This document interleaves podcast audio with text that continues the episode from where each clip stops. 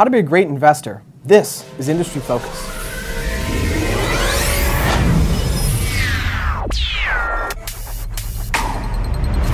Hi, fools! Financial analyst Michael Douglass here for the Financials edition of Industry Focus, and I am uh, on the on the phone with John Maxwell today, our senior banking specialist. John, welcome back to the show. Thank you very much, Michael. And and just for the record, we're not on the phone. We are we're Skype calling. Well, okay, listen, listen this, is, this, isn't, this isn't tech, John. Okay, you know, I, am not going to be perhaps as precise. I am sorry. You're right. We, we are we are skyping. We're not technically on the phone. Um, so, so we wanted to talk today a little bit about kind of going going back to the very basics, you know, we spent a lot of time here talking about arbitrage and about dividends and, and, just about a lot of sort of different things in banking and in financials, you know, REITs, mortgage REITs, just all sorts of things. we wanted to take a step back and just kind of talk first about the really fundamentals of great investing because you can take all these numbers and, and kind of before that we really need to get back into sort of what are the characteristics of someone who is a great investor um, sort of as you're thinking about your your temperament and kind of how you how you handle things. So, so John, to your mind, what is kind of really crucial to being a great investor? Let's let's, let's start with just your first most important trait. All right. Well, just just really really quickly, let's orient everybody to, to so we're all kind of in the same uh, mindset in terms of what we're talking about. Yeah.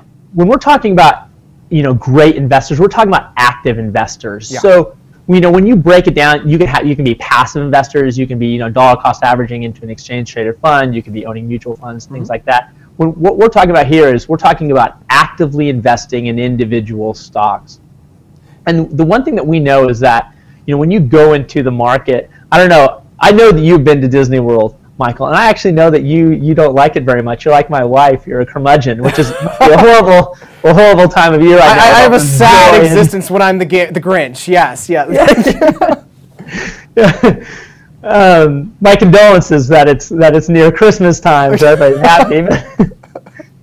but the market, when you go into the market, you have to understand this is this is nothing like Disneyland, right? Where Disneyland is happy, everything is going well, things pretty much go as planned um, because that's how it's set up. The market is a much more treacherous place than that. It's like a pool uh, teeming with sharks, okay? And so it's important that, that that shouldn't mean that you shouldn't go into it, but it means that you should go into it with the proper protections, right? You should go into it maybe you know submerge yourself in one of those in one of those cages.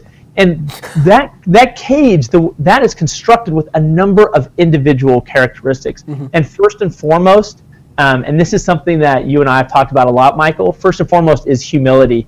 When you go into it, you have to know that you are probably one of the people that are sitting at the proverbial table who knows the least about what's going on. There are people with extremely fancy degrees sitting in extremely expensive offices on Wall Street who have a lot of experience taking advantages taking advantage of investors like you and I. So when you go into it, you have to know that um, from the get-go, and that is all part of humility. Yeah, well, it's kind of like I, I think it's Warren Buffett who said, you know, if you look around at a poker table and you can't identify the fish, you're the fish. Uh, and I, I think that it's interesting because when you when you first start out investing, and I always tell the story of the first stock I bought. Um, you know, you you you think that you've done your research and you think that you're coming at it adequately, uh, humbly, um, and yet you're just saying, well, you know, this is this is just such a great value opportunity. I mean, it's so low valued. It's it's it's got such a huge dividend. It's it's it's it's a screaming buy. Um, and then it turns out that it's a Greek dry bulk shipper, and you didn't know something pretty fundamental about that industry. Um, I'm speaking from personal from personal experience here, but I think that's that's something that's really really crucial is that you have to understand that chances are pretty good that everybody else has as much as uh, as much information as you, perhaps more, and certainly a lot more experience. So then the question, of course, is how does someone coming in with, with those handicaps, let's say, in the market, how do they succeed?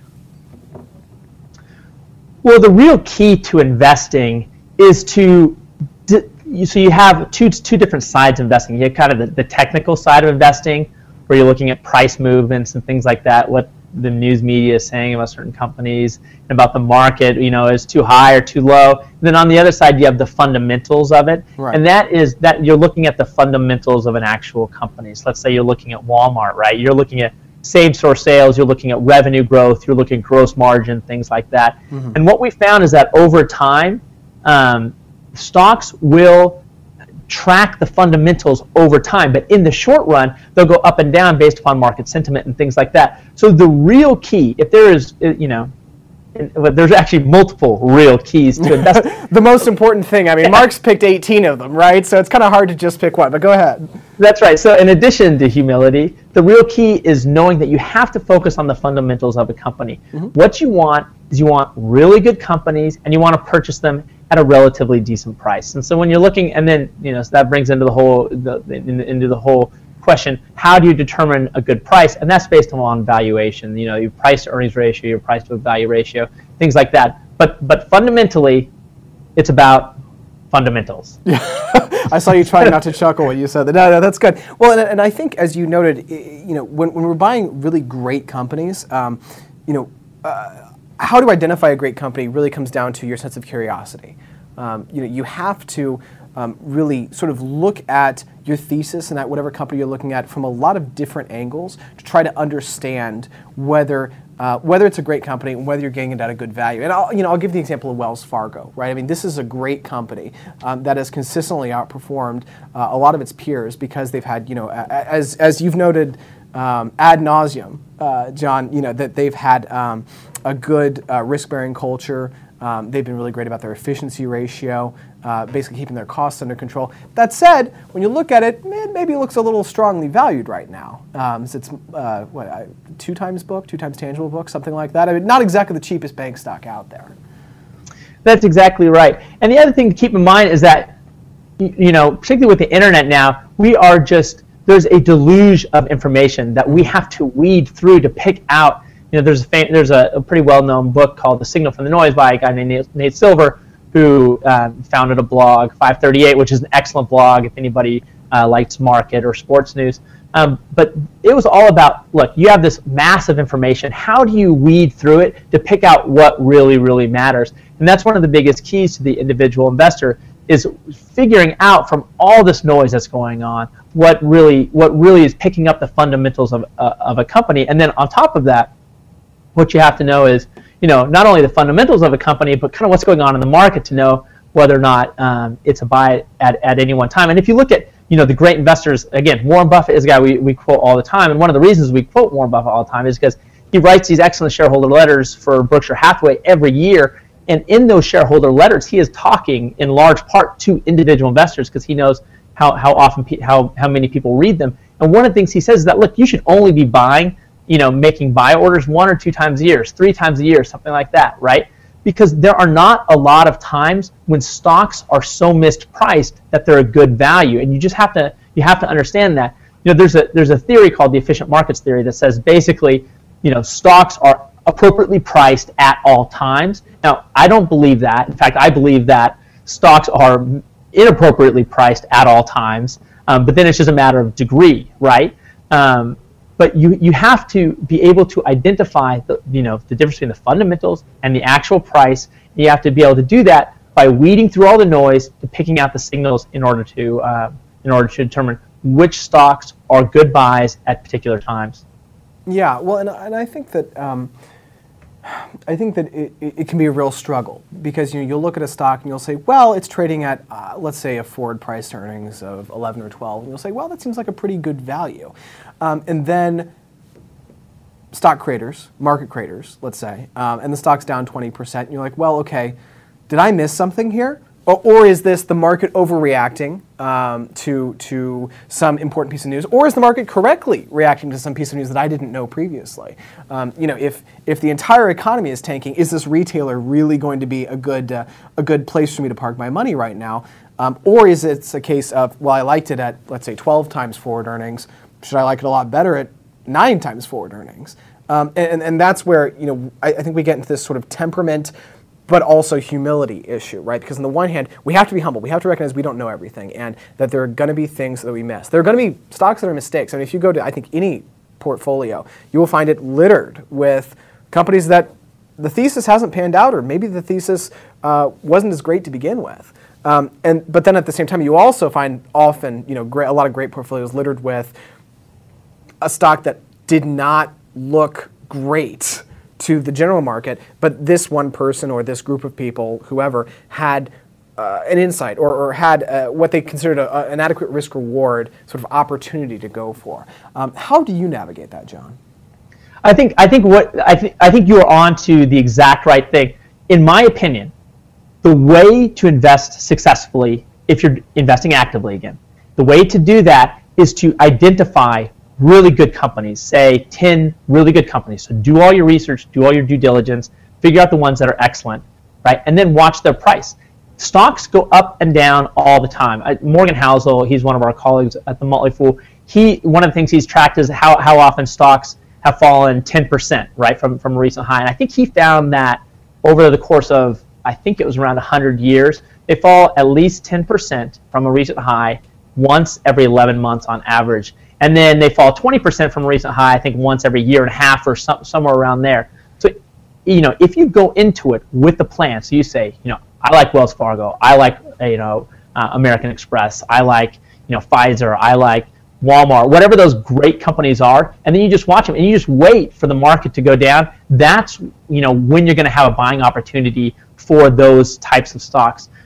But there's one other factor that's kind of working against us, and that is in fact ourselves. You know, there's this whole you know discipline called behavioral finance that looks at the decisions we make, how we make those decisions, and whether or not those decisions are rational or not. And what the psychologists have found is that as a general rule, humans make a lot of really irrational decisions when it comes to money. And there are two general reasons that we do that. First, because we make decisions with our emotions.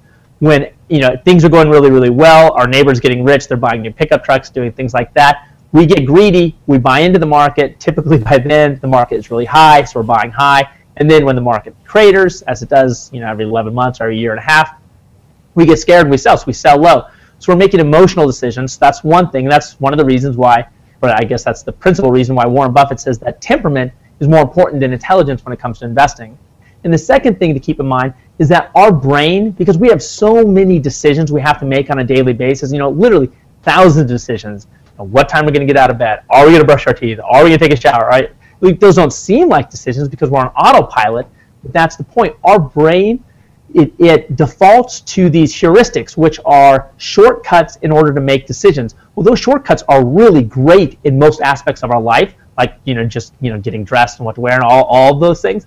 Um, but they are horrible when it comes to the market because they can lead to irrational decisions.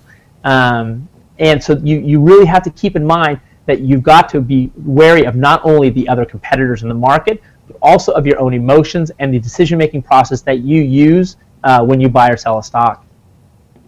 Yeah, no, I think that's a, I think that's a really really good set of points.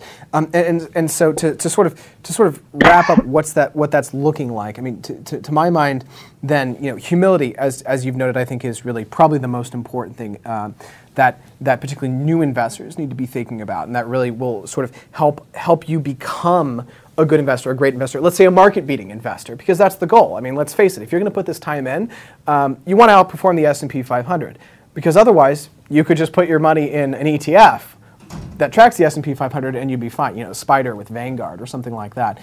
Um, and then, you know, it, it, comes down to that curiosity and that research. It comes down to that temperament. And it comes down to that, as you noted, sort of uh, willingness to see a stock price falling um, when with a company you really like, and to say, you know, now I think is a buying opportunity, even when everybody else is selling. Um, I think there's a lot more we can go into on this. Um, I, I, I, want to avoid uh, a two-hour podcast for our listeners today, so I think we're going to have to um, um, uh, cut it a little bit short there. Um, but you know, one thing I do want to want to note to folks is. Uh, here at the Motley Fool, uh, we have an investment product that's actually specifically for new investors. It's called Stock Advisor. It's our flagship investment service.